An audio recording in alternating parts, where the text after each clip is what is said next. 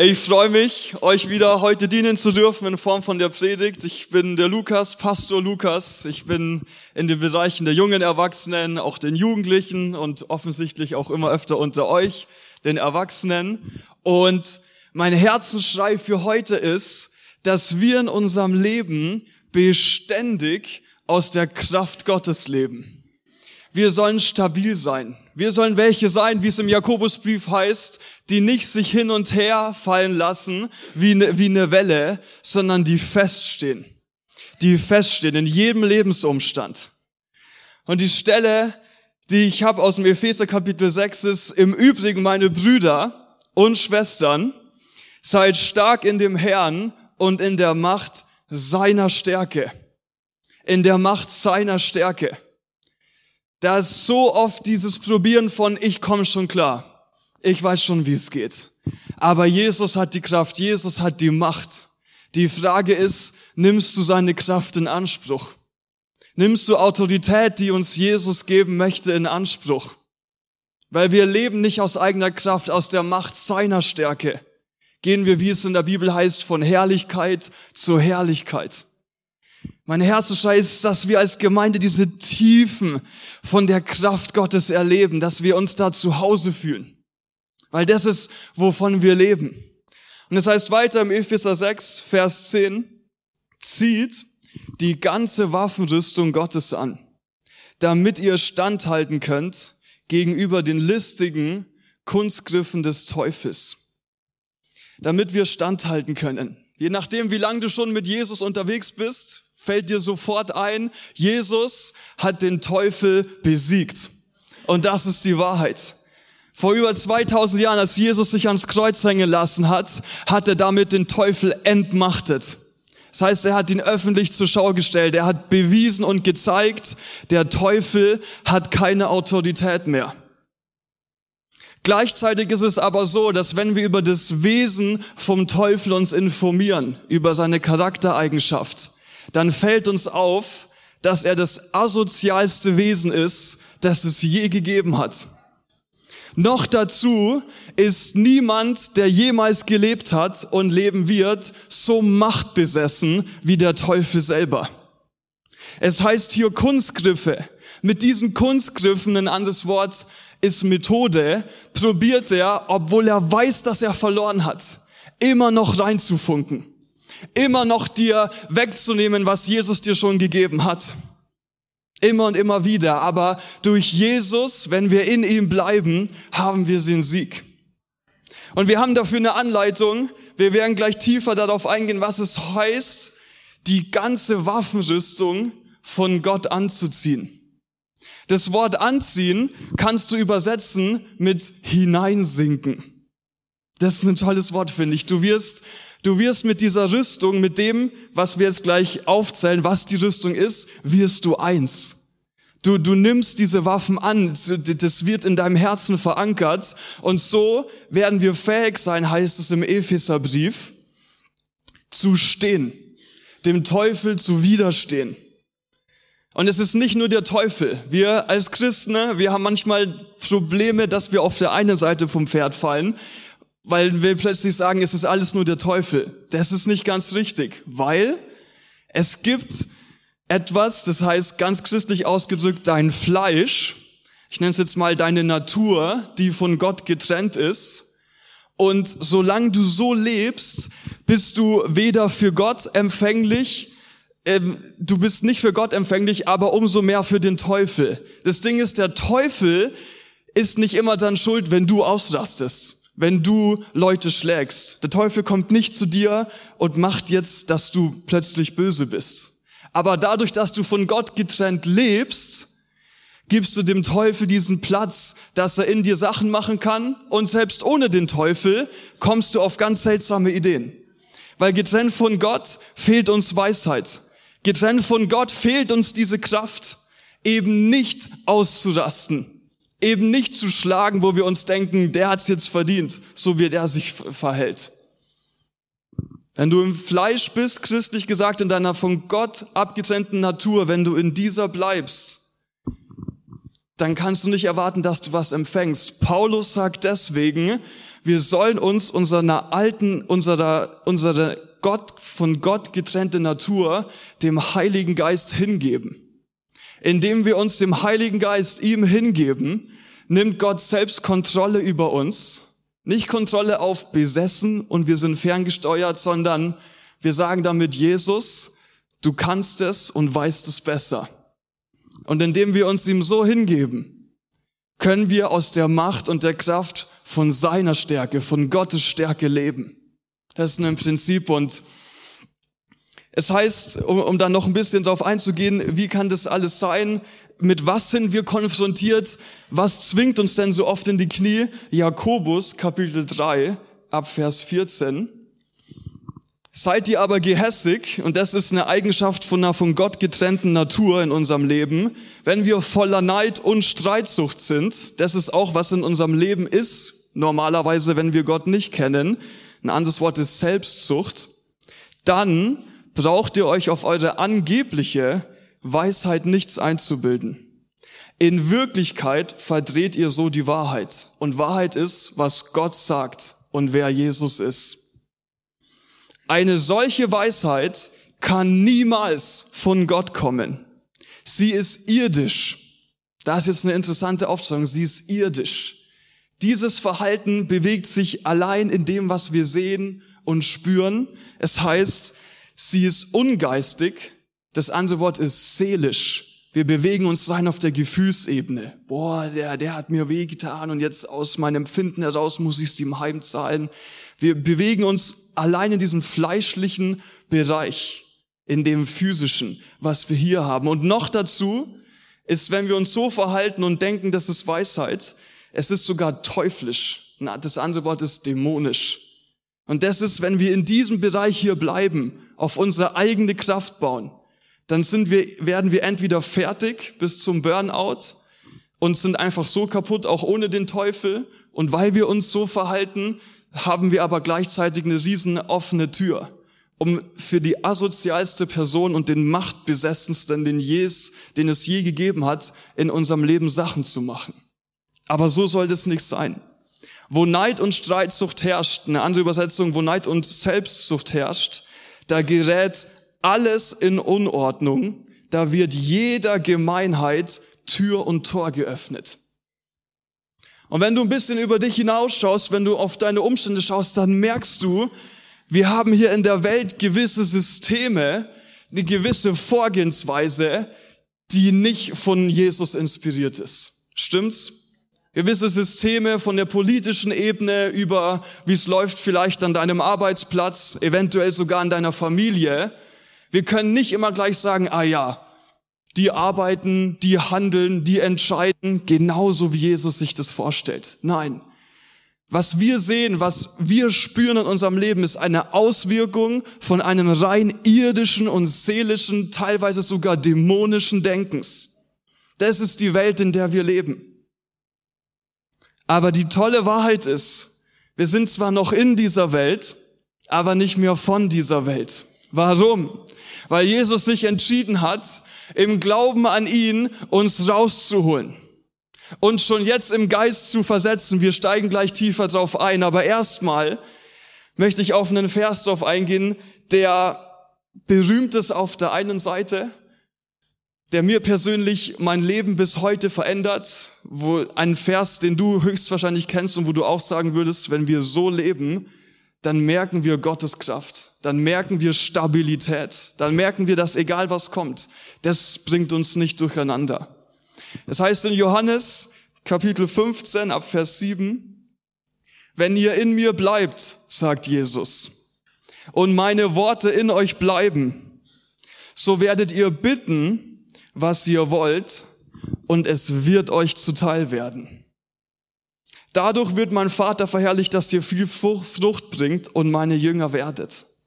Wenn ihr in mir bleibt und meine Worte in euch bleiben.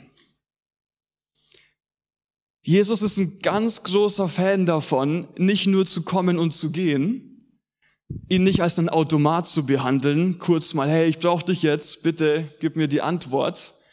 Jesus, sein Herz ist es für dich und mich zu bleiben. Warum? Um uns hinzuhalten, Überhaupt nicht. Indem wir in Jesus bleiben, erleben wir und nehmen die Fülle Gottes an. Und das ist die Fülle von Leben, die uns versprochen ist, die Fülle, für, die Gott für uns sich vorgesehen hat, sich wünscht. Leben in Überfluss, wenn wir in ihm bleiben. Ich wünsche mir das und das ist, wie ich gesagt habe, mein Herzensschrei, wenn wir beten in unserem christlichen Leben, müssen die Umstände in unserem Leben in die Knie gehen und nicht wir. Weil wir sind unbezwingbar durch seine Kraft. Wir leben durch seinen Geist. Weißt du, wir müssen verstehen, es ist, ich sage so oft, wie im europäischen Bereich, es geht so viel um was wir sehen. Ich sage immer recht gern, unsere afrikanischen Freunde sind uns da eventuell ein Stück voraus, die wissen, das sind geistige Realitäten.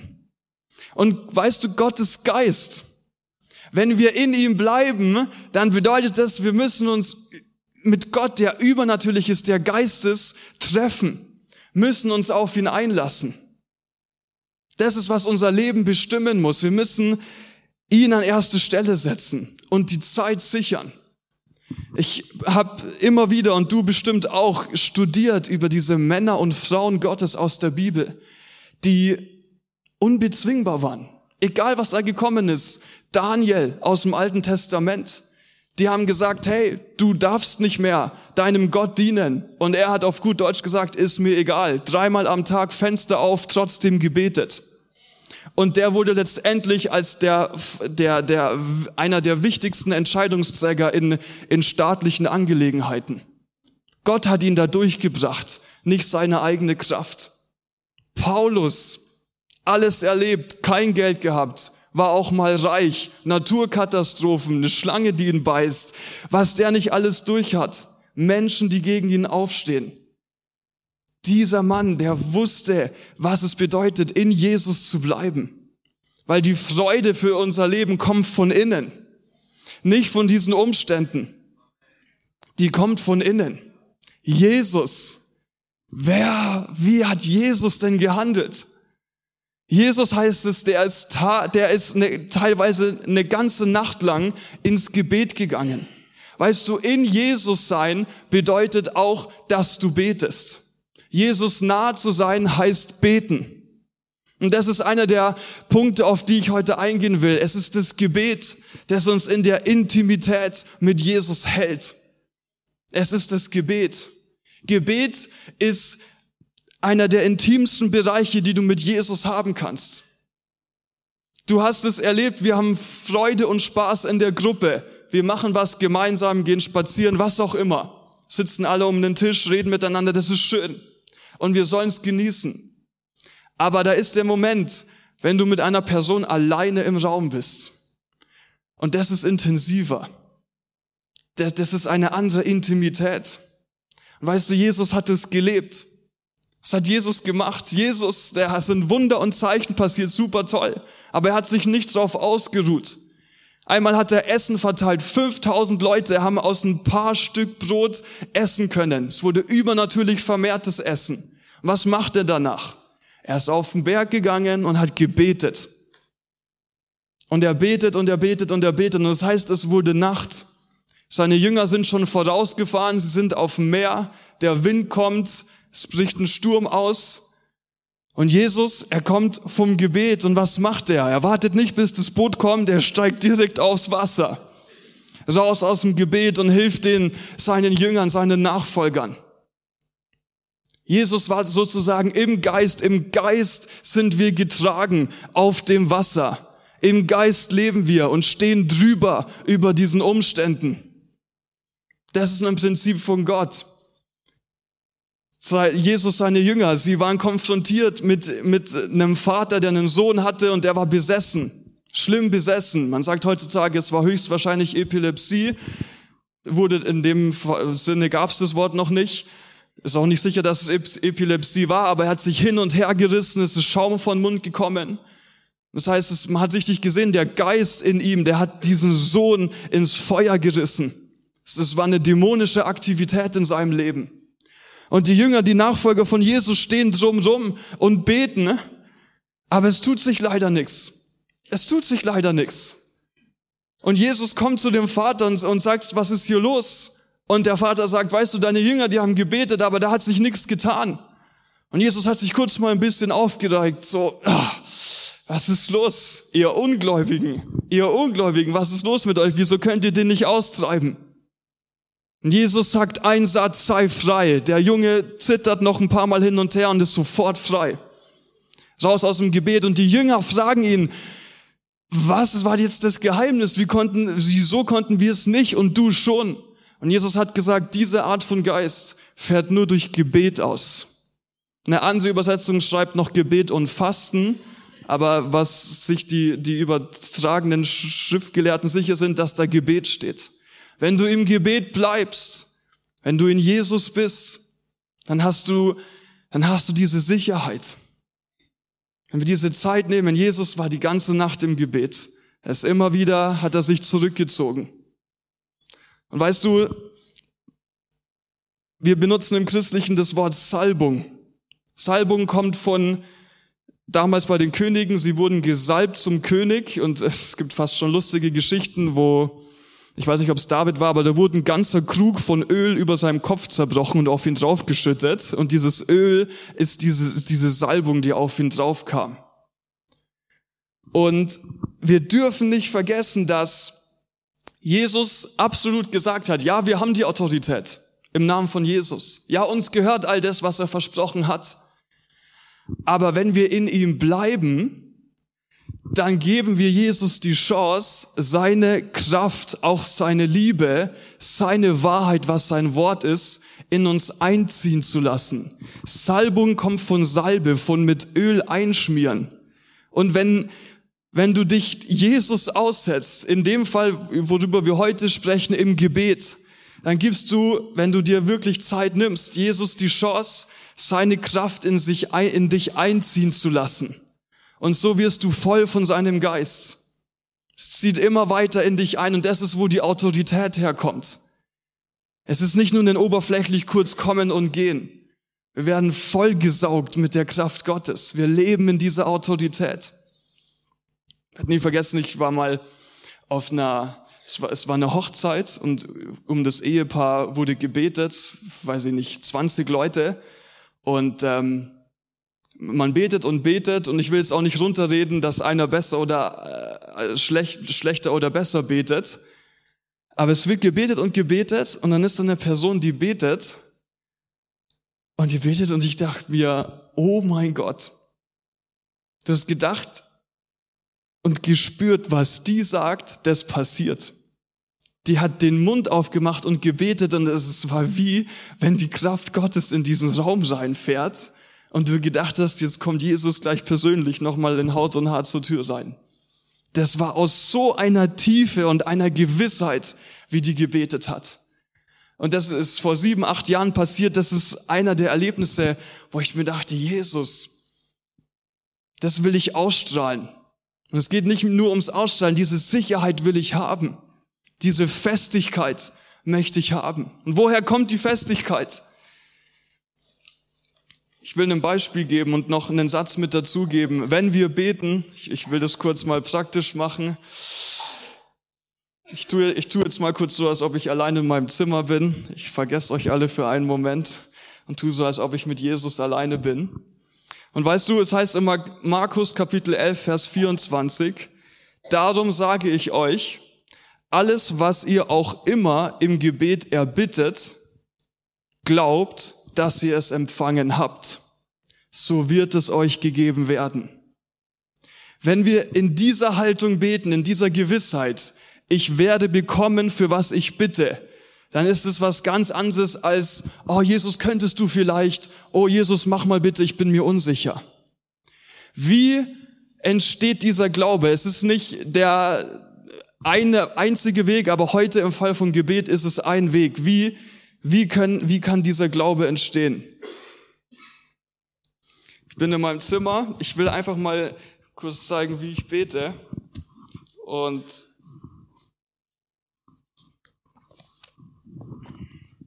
wenn meine, wenn meine Worte in euch bleiben, hat Jesus gesagt.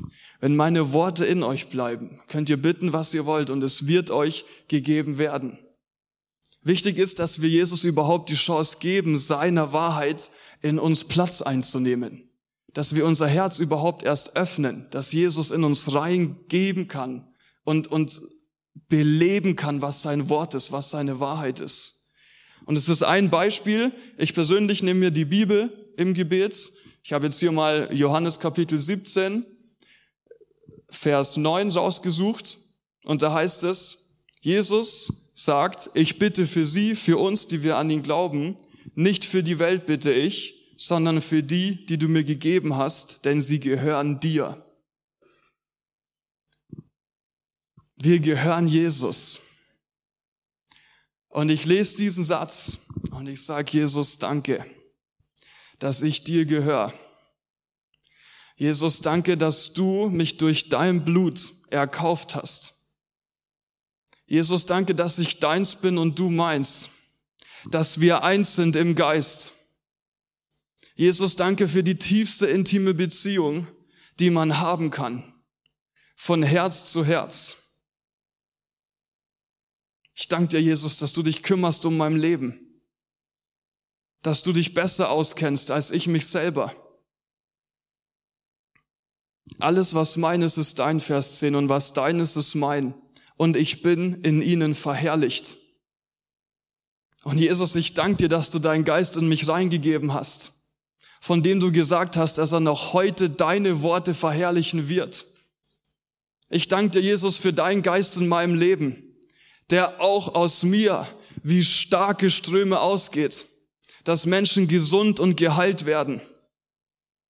Ich danke dir, Jesus, für deinen Geist, den du auch in mein Herz gegeben hast, dass wenn ich rede, passiert, was bei dir passiert ist. Die Leute haben gemerkt, der redet aus Autorität.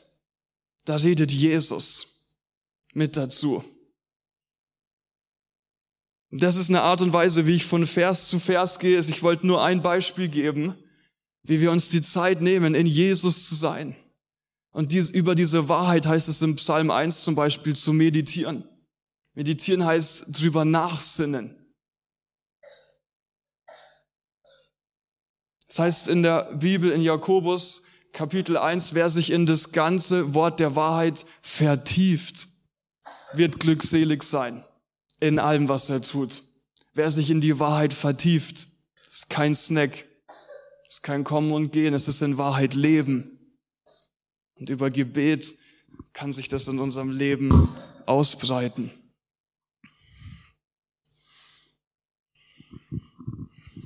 Wenn wir verstehen, was für eine Macht diese Wahrheit hat, ich mag noch einen Vers weiterlesen. Das heißt in Epheser Kapitel 6, Vers 17. Epheser Kapitel 6, Vers 17. Die Gewissheit, und das ist ein Teil der Waffenrüstung, die Gewissheit, dass euch Jesus Christus gerettet hat, ist euer Helm, der euch schützt. Und nehmt das Wort Gottes. Es ist das Schwert, das euch sein Geist gibt. Nehmt das Wort Gottes. Das war gerade von dem Beispiel, was ich gebracht habe. Das Wort Gottes ist das Schwert. Das andere Übersetzung von Schwert ist Dolch. Ein Dolch ist etwas, mit dem du viel, viel, viel schneller kämpfen kannst. Da eventuell kommt der Teufel, du stichst dahin. Da kommt der und der Umstand, du stichst dahin. Du bist beweglich mit diesem Dolch. Das Riesenschwert, das ist ein bisschen schwierig zu handhaben, mit einem Dolch, da stichst du schnell zu. Wenn wir mal so tun, dass das Wort Gottes der einzige Antrieb ist, der deinen Arm bewegen kann, dann lohnt es sich, im Wort Gottes tief drin zu bleiben.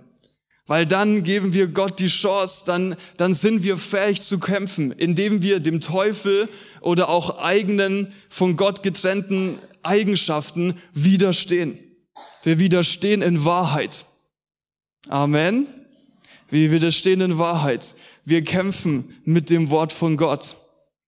Es heißt weiter, hört nie auf zu beten und zu bitten. Hört nie auf zu beten und zu bitten. Da ist es wieder. Es ist nicht nur manchmal, es ist ein, wir leben im Gebet. Gebet ist ein Lifestyle, das ist ein Lebensstil. Zu beten bedeutet im Gespräch mit Jesus bleiben. Und was bedeutet es noch? dass wir das Wort Gottes antworten. Und nehmt das Wort Gottes, es ist das Schwert, das euch sein Geist gibt, hört nie auf zu beten und zu bitten. Lasst euch dabei vom Heiligen Geist leiten. Wie machen wir das? Wie, wie können wir mit dem Wort Gottes arbeiten, das Schwert des Geistes in unser Gebet reinbringen? Wie, wie können wir annehmen, was da steht? Wie können wir das erleben? Da gibt es ein, paar, ein ganz interessantes Prinzip in der Bibel. Es heißt im Jesaja-Brief, Kapitel 62, 6, O Jerusalem, ich habe Wächter auf deine Mauern gestellt, die den ganzen Tag und die ganze Nacht nicht einen Augenblick schweigen sollen die ihr den Herrn erinnern sollt, gönnt euch keine Ruhe. Indem wir mit der Bibel beten und im Gebet über das Wort meditieren und aussprechen, was die Wahrheit ist, und die Wahrheit ist sein Wort, erinnern wir Jesus an das, was für unser Leben wichtig ist. Warum ist Jesus das wichtig? Weil es Jesus um Partnerschaft geht. Jesus gibt und die Frage ist, nehmen wir das an? Es heißt in Johannes Kapitel 15, bleibt in mir und ich in euch. Wenn meine Worte in euch bleiben, könnt ihr bitten, was ihr wollt. Das Wort bitten wird auch mit fordern übersetzt, mit einfordern übersetzt. Und ich will dir die Frage stellen, für dein Lebensumstand, für dort, wo du jetzt gerade drin steckst, forderst du die Wahrheit Gottes ein? forderst du, dass, dass Gott sich dir zeigt. Es ist nicht in dem Sinne, dass wir Gott stressen. Müssen uns in das Bild versetzen, Gott ist unser Vater und wir sind seine Kinder. Ich habe keine Kinder, aber ich stelle mir vor, wenn mein Kind ins Wohnzimmer reinläuft und sagt, Papa, Papa, gehen wir bitte in diesen Freizeitpark, dann freue ich mich darüber. Natürlich mache ich das gern mit dem Kind. Das ist dann ein, okay, mein Kind, du willst es, ich gehe auf dich ein, komm, wir gehen gemeinsam dahin und erleben so gemeinsam den Freizeitpark. Fordern wir die Wahrheit Gottes ein, erinnern wir Jesus an das, was wichtig ist. Lukas Kapitel 18, Vers 7 bis 8. Sollte da Gott nicht erst recht dafür sorgen, dass seine Auserwählten, und das bist du und ich, so wahr wir an Jesus glauben, die Tag und Nacht zu ihm rufen und es geht wieder um Beständigkeit. Es geht wieder darum, dran zu bleiben, zu ihrem Recht zu kommen. Und wird er sie etwa warten lassen? Wird Jesus uns warten lassen? Ich sag euch, er wird dafür sorgen, dass sie schnell zu ihrem Recht kommen. Aber wird der Menschensohn, wird Jesus, wenn er kommt, auf der Erde solch einen Glauben finden? Glauben ist nicht nur Vertrauen. Wenn du dir das Urtext von Glauben anschaust, das hat auch was mit Nehmen zu tun. Im Glauben nimmst du. Nimmst du das an? Nimmst du das an im Glauben? Ja, wir vertrauen ich will auch nichts runterreden. Es gibt Zeiten, da können wir nicht beten, da geht's mehr ums Tun. Es wird noch einen Teil geben, wir kommen noch viel zum Tun, was wir körperlich machen können. Aber im Gebet fangen wir an zu fordern. Wir müssen verstehen, dass wir, wir fangen in der geistigen Realität an. Was wir irdisch sehen, ist ein Ergebnis von der geistigen Welt. Und wenn wir im Gebet sind, setzen wir da oben, setzen wir oben an, im Geist an und können dann schon so beeinflussen und so helfen. Für ein Polizist der treue Freund und Helfer sein. Raus aus der Finsternis, im Licht leben, unbezwingbar sein.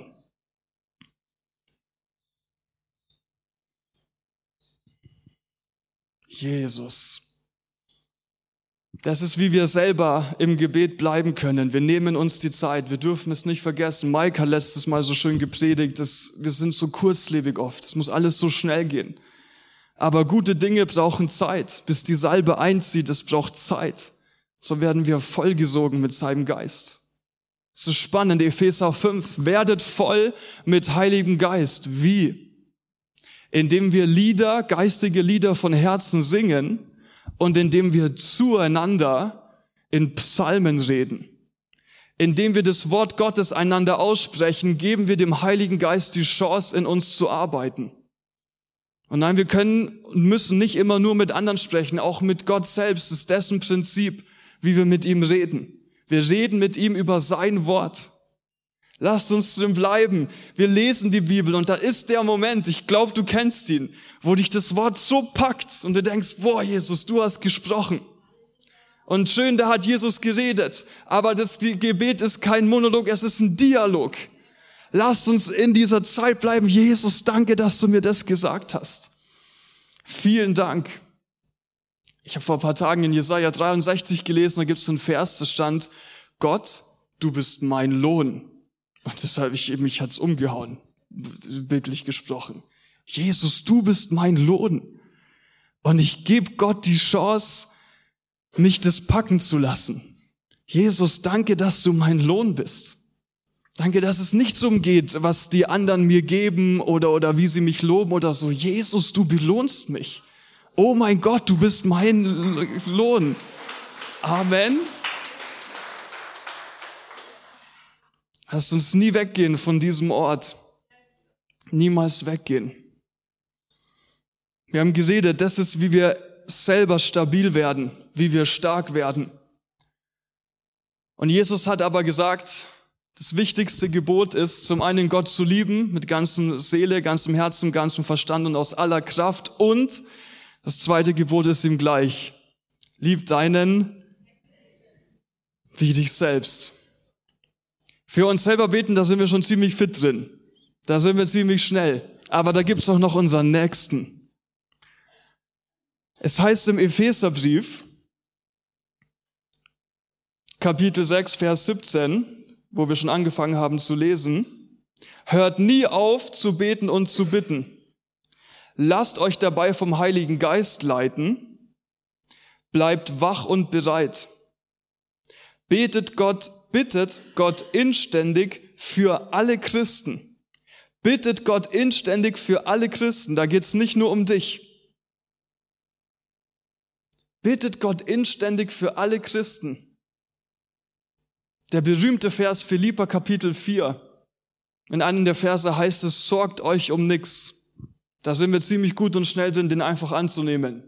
Der Rest ist mir egal, ich habe mich um nichts zu sorgen, Gott macht es. Aber da steht ein Komma nach, dem sorgt euch um nichts. Und da steht, sondern betet alle Zeit mit Bitten, Flehen und Danksagung. Betet alle Zeit. Es ist nicht einfach, macht dir keine Sorgen. Du kannst übersetzen, sorgt euch um nichts, weil wir im Gebet bleiben. Amen weil wir im Gebet bleiben. Wenn wir das verstehen, bitte lass dir nicht den Mut rauben, wenn du nicht gleich die Gebetserhörung bekommen hast.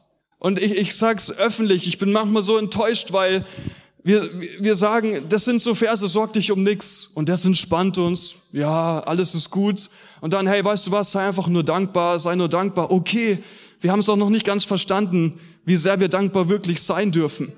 Aber weißt du, das sind so diese Aussagen, ja, das ist leicht für mich. Das ist entspannt. Das Ding ist, dieses Bitten und dieses Flehen, wie die Bibel sagt, wenn wir geleitet vom Heiligen Geist bitten und flehen, da wird's richtig interessant. Da wird spannend, da macht Beten Spaß. Es ist nicht das einfache, sture Runterbeten vom Vater unser. Wenn du das dreimal am Tag machen willst, tu das bitte.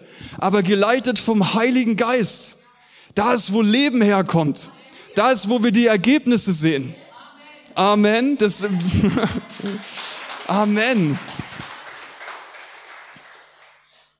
Wir bitten und wir flehen und dann gehen wir kaputt, weil äh, ich kann nicht mehr und es ist so anstrengend und dann entsteht ein Buch drüber. Ja, bitten funktioniert nicht, wir sagen nur noch Danke. Oh, Gottes Willen. Gottes Willen. Jesus alle Zeit mit Bitten und Flehen und Danksagung. Zu jeder Zeit. Amen. Wir müssen das Gesamtbild sehen, nicht auf der einen Seite vom Pferd fallen. Amen. Wir bitten und flehen. Im Heiligen Geist geleitet. Und das auch für alle Christen, für alle Christen. Wir kamen so die, dieses Vergleich. Im Irdischen sind wir verbunden, eventuell über WhatsApp über dein Handy. Okay, wir, wir schreiben miteinander, aber im Geistigen sind wir im Gebet verbunden. Im Geistigen gesehen sind wir über Gebet vernetzt und helfen einander. Wir halten uns, das heißt in einer Übersetzung, betet für alle Christen mit Anhalten. Wir stehen für unsere Mitmenschen mit ein. Das ist, was zu unserem Leben dazugehören soll, weil wir lieben unseren Nächsten wie uns selber. Und da ist, ich, ich will ihn euch vorstellen, meinen schon sehr fertigen Zettel, weil ich ihn seit Jahren habe. Das ist ähm, apostolische Gebete. Das ist eine Zusammenfassung von Gebeten, die die Apostel gesprochen haben im Neuen Testament. Und äh, ich denke mir immer so, das sind Gebete, die haben funktioniert und die funktionieren wieder. Und deswegen äh, nehme ich mir in meiner Gebetszeit, vor allem wenn ich für andere bete, diese Zeit, um über die Anleitung, wenn du so willst, die Anleitung von diesen Versen auch für andere zu beten. Mal als ein Beispiel, Epheser Kapitel Vers 1, Epheser Kapitel 1 ab Vers 17. Da steht, dass der Gott unseres Herrn Jesus Christus, der Vater der Herrlichkeit, euch gibt, den Geist der Weisheit und Offenbarung in der Erkenntnis seiner selbst. Jesus, ich bete für diesen Gottesdienst heute, dass du uns Weisheit und Offenbarung über dich gibst. Weisheit und Offenbarung. Ich danke dir, Jesus, dass du da bist. Für erleuchtete Augen unseres Herzens, damit wir verstehen, was du für uns, Jesus, für eine Hoffnung bist Jesus, gib uns das zu verstehen. Du bist unsere lebendige Hoffnung, nicht wir selber. Und so hangel ich mich da immer und immer weiter. Als mal ein Beispiel. Wir benutzen die Wahrheit auch, um für andere zu beten. Wir nutzen die Wahrheit, um auch für andere zu beten. Aus welchem Stand beten wir raus? Das ist eine der wichtigsten Wahrheiten. Epheser Kapitel 2, Vers 6. Und Jesus hat uns mit auferweckt und mitversetzt in die himmlischen Regionen in Jesus. Wir müssen, irdisch klappt es nicht, aber kennt ihr das, wenn du manchmal sagst, ich bin mit Gedanken ganz woanders? Du bist also gerade hier, aber mit Gedanken irgendwie da?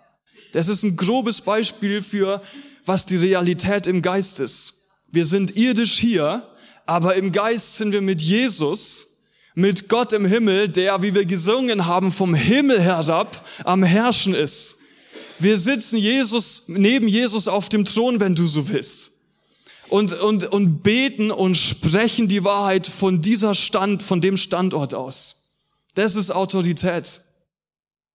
Von, von oben. Wir setzen von oben an und helfen, wie die Polizei als der treue Freund und Helfer, dass hier göttliche Weisheit durchkommt dass Leute rauskommen aus der Finsternis. Das ist, wie wir beten. Das ist, wie wir beten. Und ich will dir noch ein Beispiel geben, was mich selber so fasziniert, weil ich sag's dir ehrlich, da ist ja dieser Konflikt. Jesus hat uns schon alles gegeben, aber irgendwie beten und bitten wir für das, was wir ja schon haben. Dieses ist eigentlich ein Paradox, aber wir müssen als Christen damit klarkommen, einfach weil das ein Prinzip auch aus dem Neuen Testament ist, dass wir um das, was wir schon haben, bitten, dass es sich zeigt.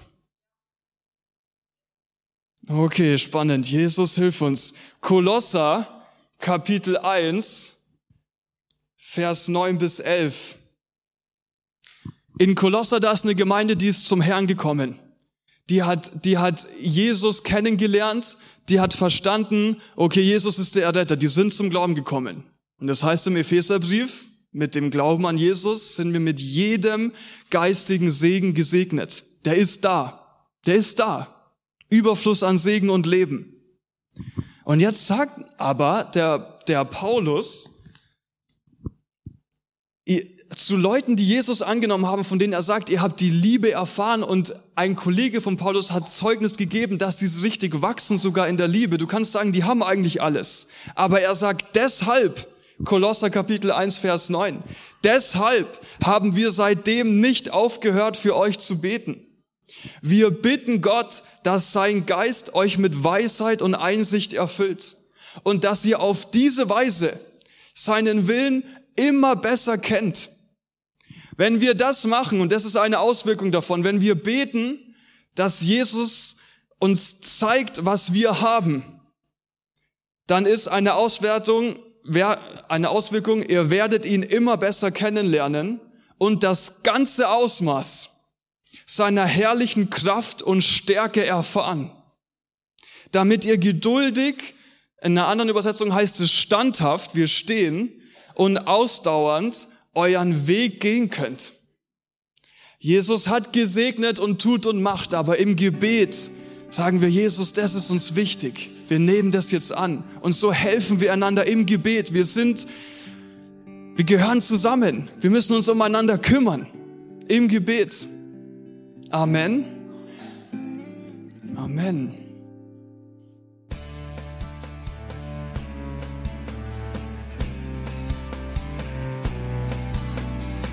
Liebe Zuhörer, das war ein Ausschnitt eines Gottesdienstes hier im Gospel Life Center.